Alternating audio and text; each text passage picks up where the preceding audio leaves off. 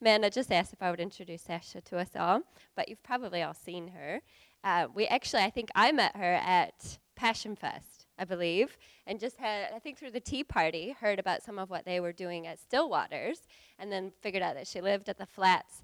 So, one of the first things that I think about you, Sasha, is how brave you are, because I think to connect with us and then to hear about our crazy ideas, or we, I think we started by just saying, what else could you use? What else would be helpful? Coming to the playgroup. Um, but yeah, I think you are very brave to connect with us. But then, of course, in all things, Phil's like, oh yeah, I know Andrew. Anyone in the Christian world of Wellington. um, but yeah, so we've, we've connected over the last few years over all the different community ventures. Um, but the other thing that I think about with Sasha is that she has four children. And again, she's very brave. but I think of all the community things that you've been doing over, and then Manna sent me your text with a little bit of your bio, two decades, and having four kids during that time. I'm completely in awe. Um, but yeah, Sasha said she's passionate about social justice and putting faith into action. And that's what she's here to chat with us about tonight, today, tonight, whatever time of day it is. Um, so, yeah, we're really, really grateful to have you with us. So, come on up, Sasha. If we can give her a round of applause. Thank you, Lacey. Can you hear me through the microphone? Okay. I'm sure you can hear me anyway. um, those breathing activities help me too, so thank you. um, talking like this in a church setting is not normal for me, so I'll do my best with it. Um, first, just a bit about me. As um, I've lost where Lacey is, there she is. Lacey said, um, "I'm Sasha, married to Andrew, four children. Um, we've been part of Stillwaters Christian community." uh, for the past two decades, um, and we've lived in various places over that time. I tried working out what the radius was, and I think in, a, in about a 400 metre radius, we've lived in about seven or eight different properties. um, and during this time, I've lived with over 50 different flatmates and have shared the highs and lows of community life. Um, but for the last five years, we've been living at Berkeley Dallard, which is one of the biggest social housing complexes in Wellington. There's um, the other big one is Paul's one just down the road. um, there's 121 um, apartments there, and um, uh, while everyone has the common status of, of being on low incomes, the tenants there are about as diverse as you can imagine in terms of age, ethnicity, religion, background, political views, mental health status. Um, yeah. Yeah, so it's an amazing, beautiful thing, really, the diversity there. On our floor alone, where we live at Berkeley Dallard, um, we're one of eight families on that floor, and on that floor, there are seven different ethnicities represented, so it's pretty amazing. Um, I have a background as a community lawyer, so I trained as a lawyer and worked as a lawyer on staff at the Community Law Centre for a number of years before um, having children, four of them, um, and continued doing community stuff obviously through that time. I had a brief stint at the Ministry of Justice and then um, returned to my more natural home in the community sector. So I've been working at the Citizens Advice Bureau National Office for the last five years. Um, yeah, and I've got to know some of you at Mo- Mosaic, particularly um, Manna and Lacey, um, through your willingness to connect with people in your community and um, be involved in things like the fun days, and we've had Mother's Day events and an Easter egg hunt and other things. So um, I've really valued your openness to be building relationships with people.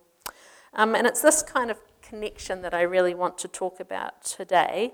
Um, I wanted to share some thoughts about what it means to love your neighbour and be a good neighbour in today's world. Um, I thought about kicking off with a familiar story, i.e., the, the Good Samaritan. Um, do you want to read it out, Andrew? Does Andrew need to grab a mic to do that, maybe?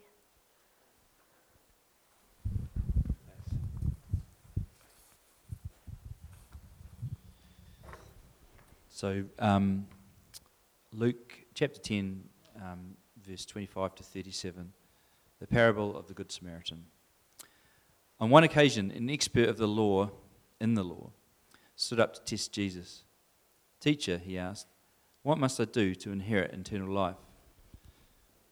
What is written in the law? He replied. How do you read it? He answered, Love the Lord your God with all your heart, with all your soul, with all your strength, and with all your mind, and love your neighbor as yourself. You have answered correctly, Jesus replied. Do this, and you will live. But he wanted to justify himself, so he asked Jesus, And who is my neighbor? In reply, Jesus said, A man was going from, down from Jerusalem to Jericho when he was attacked by robbers. They stripped him of his clothes, they beat him, and went away, leaving him half dead. A priest happened to be going down the same road, and when he saw the man, he passed, passed by on the other side. So too, a Levite, when he came to the place and saw him, he passed by on the other side. But a Samaritan, as he travelled, came where the man was, and when he saw him, he took pity on him. And he went to him and he bandaged his wounds, pouring oil on oil and wine. Then he put the man on his own donkey. He brought him to an inn and took care of him. The next day he took out two denarii and he gave them to the innkeeper. Look after him, he said, and when I return, I will reimburse you for any extra expense you may have. Which of these three do you think was the neighbor to the man who fell in the hands of the robbers? The expert in the law replied, The one who had mercy on him. Jesus told him, Go and do likewise. Thank you.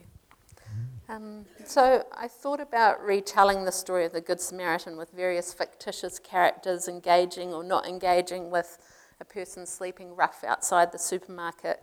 Um, I think it's a version of the story worth telling, but instead today I'm going to tell you about an actual walk down Willis Street. Um, now, before I start, I want to just say that not every day is quite as full as the one I'm going to describe. And I also want to preface this by saying um, there's no moment in the story where I put a homeless person on something equivalent to my donkey, maybe a, in an Uber or on a flamingo scooter, or um, pay for them to stay at an inn or the backpackers or the night shelter. This is not a story of one off dramatic intervention, but of living alongside, getting to know people, and being challenged about who our neighbours are. Uh, my day starts with a scramble to get my own children out the door to school. Uh, skipping over the fun details of that, I'll pick up from when I walk out the door myself to head to work.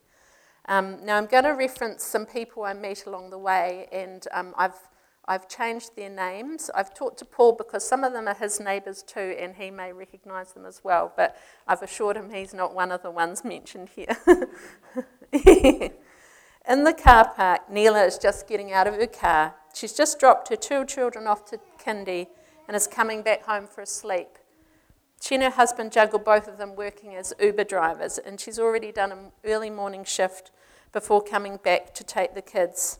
She's had a cold for two weeks and um, she's really run down. I check in with her how things are going with her and her husband. He left her a while back, um, but returned after some pressure was put on by wider family. It feels like a strained existence, but they seem to be working something out. I head down the hill, and outside Central Park Flats, I see Bronwyn. She's doing her usual walk around the flats. She does a circuit a couple of times a day, picking up rubbish and keeping tabs on the goings on around the place. She describes herself as the eyes and the ears of the place, a description I kind of love given that she's partially blind. We have a quick chat about recent events around the place, including the death of a tenant. Further down the road, I pass by the Stillwaters buildings, where many church, uh, where many community meals and church services have been had with many people over the years. We've been around long enough that we've seen people come and go and come back again. and long enough to know that there's something special about a consistent place of welcome and belonging for people. Continuing down the road, I see Daphne through the window of Grant Robertson's electorate office. We've known Daphne for about 20 years now. She has some learning difficulties as well as mental health issues. She's stayed in our community on various occasions when she's been feeling suicidal. We know her well enough now to know that what she mostly needs in these moments is kindness, a cup of tea, and some company. But it took various times of being on the phone to the mental health crisis team, hours of talking and praying and worrying, and talking and praying and worrying some more before we came to that. I tap on the window and wave hello. She waves back. I indicate that I need to keep walking. I do have to get to work after all. So wave again, this time to say goodbye. I keep walking and do that classic thing of checking my emails while I walk. I know I got an email a few days back from Luca that I haven't replied to. The email starts with Hello, Sasha. How are you? I'm feeling highly depressed. Not the best start. It goes on to include an invite to an art exhibition he has work in, and then expresses some thoughts about the upcoming council elections and his hope that we can get a council that isn't corrupt and full of liars. He has pretty strong views about the council since they terminated his tenancy without giving him a reason, something the law currently allows. While they didn't give a reason, the ongoing issues the council had with his hoarding tendencies and the resulting state of his house was the likely cause. That and them being sick of him asking for a transfer out of his damp, cold flat with its paper thin walls. With the council kicking him out, he was destined to move into emergency housing, aka be homeless. But thankfully, we took the risk of waiting out the eviction process and a Housing New Zealand flat came through for him. I reply to the email saying, I'm sorry to hear he's not feeling good, that I'll try to get to his ex- exhibition and I invite him round for dinner. He seems to enjoy hanging out with our family and talking art with the kids. I pick up the pace a bit as I have got a meeting to get to at work. Outside Metro New World, I see Tina with her little cardboard sign and a hat out for loose change, something that there isn't so much of these days in our um, EFTPOS and um, digital world. I say good morning, and she responds with a chirpy hello in response. This is quite a different kind of response to the one I got on my first and most memorable interaction with Tina. It's a few years back now. She was drunk or high or both and had crashed out in the gutter on Brooklyn Road close enough to the cars that I was pretty worried she might get hit. Together with a friend, we talked to her and then hauled her off the road and walked, worked on getting her home. She wasn't particularly cooperative because we were disrupting her plans to die on the street. But she also just kind of wanted to go to sleep. She was staying with her mum in a nearby flat I banged and banged on the door to try and get her mum to answer. I then went round the back of the flats and tried banging some more. After quite a bit of banging and calling out, someone finally came to the door. I gave the woman a big story about her daughter needing to come in and that she was um, in need of looking after. Then we went, went back round to the other side of the flats to collect Tina. And I had the awesomely embarrassing moment of finding that the woman who I had dragged out of her house was not Tina's mother, but the neighbour from two doors down. That's what you get for trusting that someone who's off their face knows which door is theirs. We find her mum eventually, not straightforward, and get Tina into her house. Today, in her spot outside the supermarket, asking people for food and money, she actually looks more well than I've seen her for a long time. I get myself to work. My day is full of all sorts of things, but a big project I'm working on is looking at the impacts of digital exclusion on CAB clients. Government and other services are increasingly shifting to being online, and other people, sorry, and people who are already vulnerable, suffering disadvantage as a result. People without computers or with limited or unreliable internet access or limited digital literacy or general literacy challenges or language barriers or who just need some human support to navigate information and processes, all seeking help just so they can participate in society. During my workday, I get a phone call. It's Lucy. She usually finds me at home, like probably five out of seven days a week at home, uh, but occasionally she calls the office. She has an update for me about her issues with city housing. They're going to refund the $1,000 they charged her for water damage from a leaking pipe in her bathroom, or f- from a um, block- blockage in her bathroom. They've been reminded that the law at the time didn't allow them to charge for accidental damage by their tenant. I'm really pleased to hear that Lucy's had this success, but I can't help wondering how many other tenants might have paid for things that they shouldn't have had to. I see a notification pop up on my phone. It's from Isaac. He's sending me a wave, you know, that wave thing in Messenger. Um, I wave back and send a message saying I hope he is well and gets a chance to enjoy some sunshine today. Isaac sends me a wave nearly every day. He came to New Zealand as a refugee about 20 years ago and had a period where he was being asked to um, be at nearly every refugee event that there was. He was sharing his poetry at the opening of World Refugee Day. He was um, treated with dignity and respect. But then people seem to move on. These days he's struggling with a lack of employment and poor health, and he's basically incredibly lonely. On my way home from work, don't worry, I'll get to the end of my day soon, I see Shelley at the bus stop. She's waiting for a bus home. She's been to the supermarket to buy a capsicum to go with her dinner, but when she got there, she decided it cost just too much. I think this was the $3 capsicum kind of situation. She had some ideas about a nice meal she was hoping to make. The capsicum would go great with some olives she had been given and some instant noodles.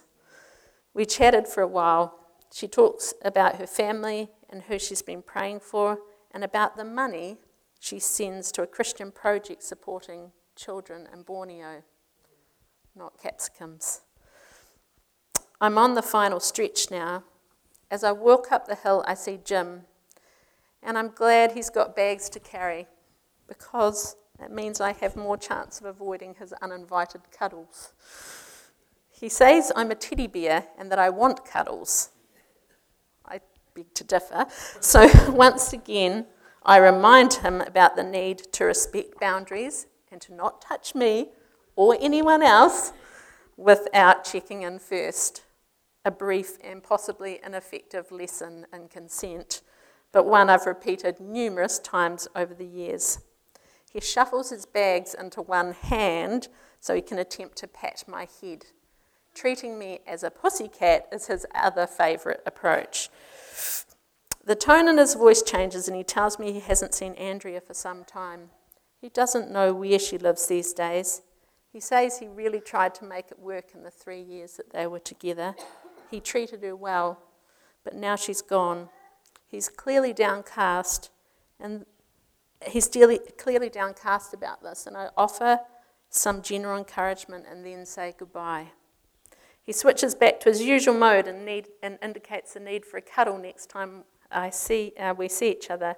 I shout a reminder about consent as I continue up the road. I'm home now. There's one more knock on the door from a neighbour tonight. It's Nora. Since she had a stroke a year ago, her speech has been quite impaired. She's 87 and lives on her own. She comes in with a note in her hand. She's written a word in her shaky handwriting Ob Turks. I'm not sure what this means. She points to her eyes and explains they're sore. Has anyone else twigged to what it is? Optrex. Aha. Or whatever, yeah, those eye drops are called. I get some eye drops I have in the cupboard and get her to lie back on the couch. A few drops later, she seems to be feeling a lot better. She doesn't stay long. She squeezes my hand as she goes out the door and says, Thank you, my angel. In sharing with you these interactions, there are a few things I want to convey. Firstly, I think loving your neighbour is about choosing to engage. The people I've just talked about are my neighbours. In the, classic, in the words of the classic Sesame Street song, they're the people that I meet when, I, when I'm walking down the street. But they're not the people I meet without some effort. The fact that I know them or are getting to know them is about choosing to engage. Somewhere along the way, it's about an active decision to start a conversation, to lend a hand, to get involved, and not just with, with the people that we feel a natural connection with. One of the challenges of loving our neighbour is recognizing that this may mean stepping out of our comfort zone. I think the commandment to love our neighbour is both broad and specific. In some ways, it's a general call to love others, to be kind and caring to everyone. We are all neighbours.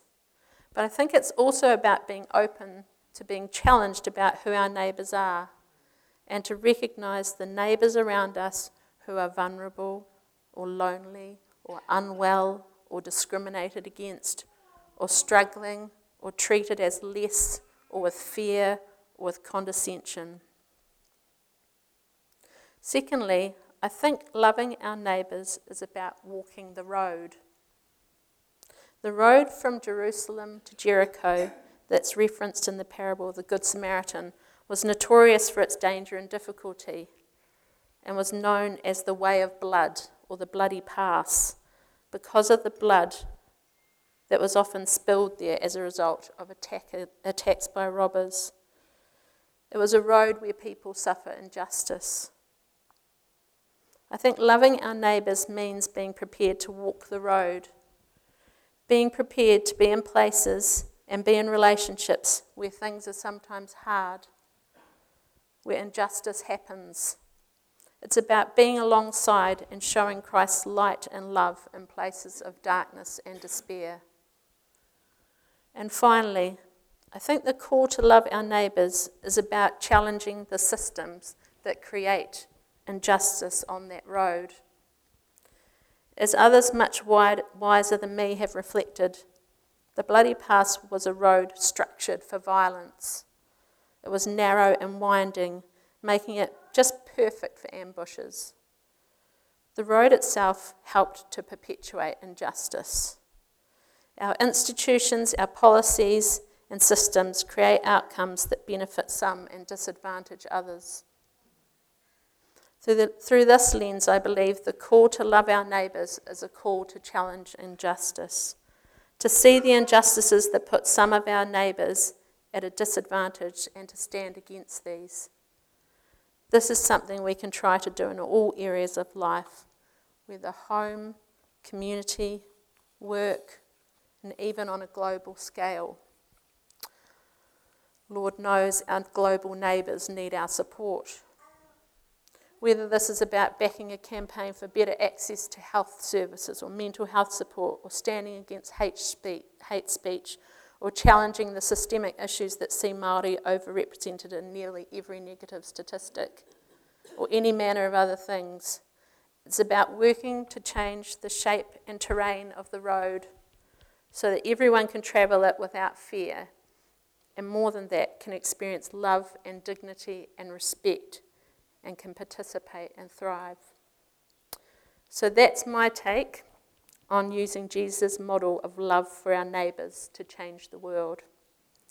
Loving our neighbours is about choosing to engage, walking the road, and challenging the systems. We hope that as we try to be good neighbours, we reflect some of Christ's love light and love um, and we really appreciate the connection with Mosaic and your willingness to do the same in, in our neighbourhood. Thank you.